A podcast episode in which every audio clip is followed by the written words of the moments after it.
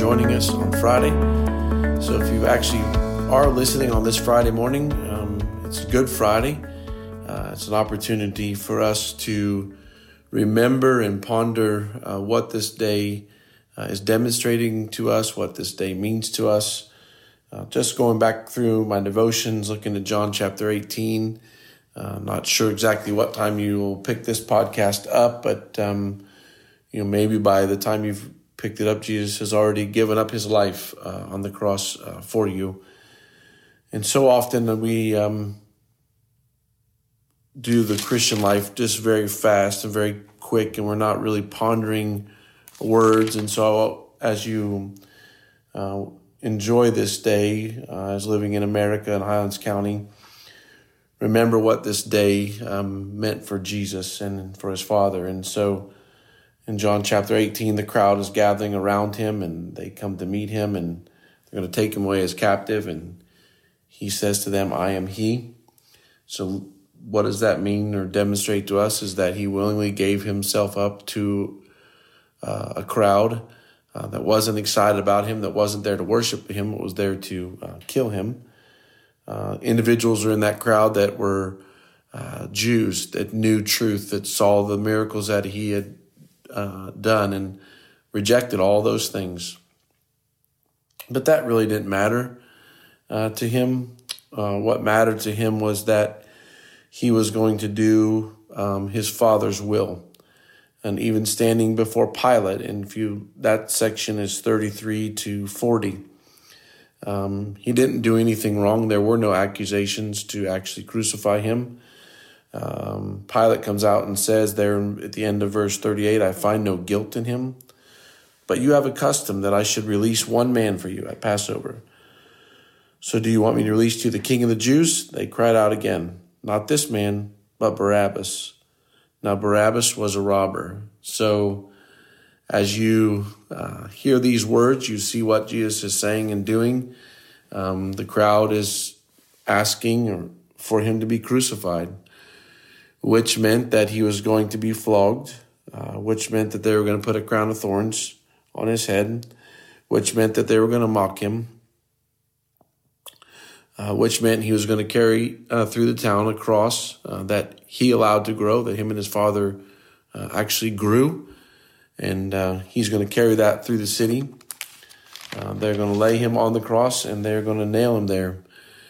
And so, as you um, think about the crucifixion, uh, knowing that he was willing to go through all of that so that you and I could have a relationship, so that, so that you and I could have forgiveness of sin, so that you and I would be know that we are accepted and loved and cherished, and we have mercy and grace, and there's power in His name.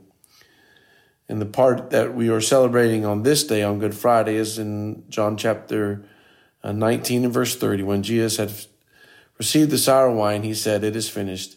And he bowed his head and he gave up his spirit.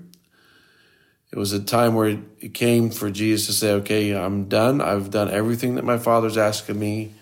And so it's finished. And so on this day, those words should resonate in our soul. It is finished. The substitution for the sacrifice of our sins took place it is finished. The servant who should have been the king chose death. And so that's an opportunity for us on this day to remind ourselves of what does it look like for us to be serving instead of elevating ourselves, instead of doing what we want to do or go where we want to go. How can we serve? Those words, it is finished, gives us power and hope and strength and the capability to no longer live for us, uh, but for Him.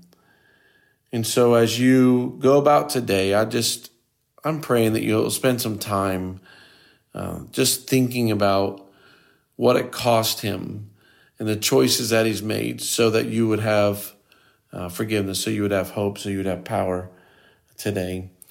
And in doing that is one of the things that you can look through is you can look through and see where the people that should have uh, received him as Messiah chose to reject him.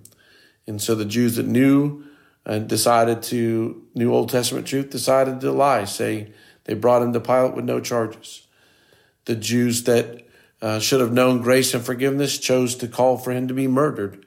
And that none of that, you know, that mattered. But there's for us, as you think about it, where are the areas of our lives that we know Jesus, but yet we're still lying? Where we know Jesus, but yet we're still crying out for our preference and our opinions and our comforts instead of saying, It, it is finished. Not my will, but yours be done. It is finished. There's hope for that today.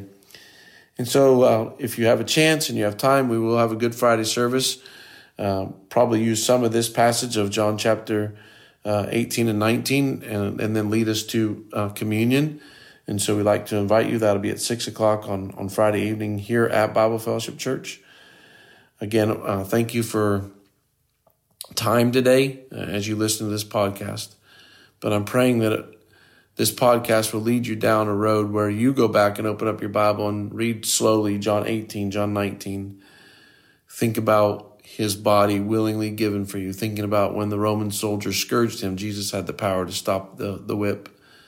Uh, he was chained to a post, most likely, but the chains didn't hold him there. His love for you held him there. And so we celebrate that as we enter into this Good Friday. Thank you for being part of our ministry. Thank you for listening. May the word of God be an encouragement uh, to you. Jesus, we are pausing on this Good Friday, and from the bottom of our hearts, we say thank you. We are not the same on this Friday because what you did 2,000 years ago. And because you were willing to serve and humble yourself, may those be characteristics of our lives that uh, it is finished to our own opinions and preference that as we continue to grow in you, that those those words, "it is finished," would resonate in our soul, and that we'd use them for power and strength and hope as we face the things in front of us today in the Highlands County and around the world. We love you, Jesus. Use our lives. In your name we pray. Amen. Have a great day, and thank you for joining.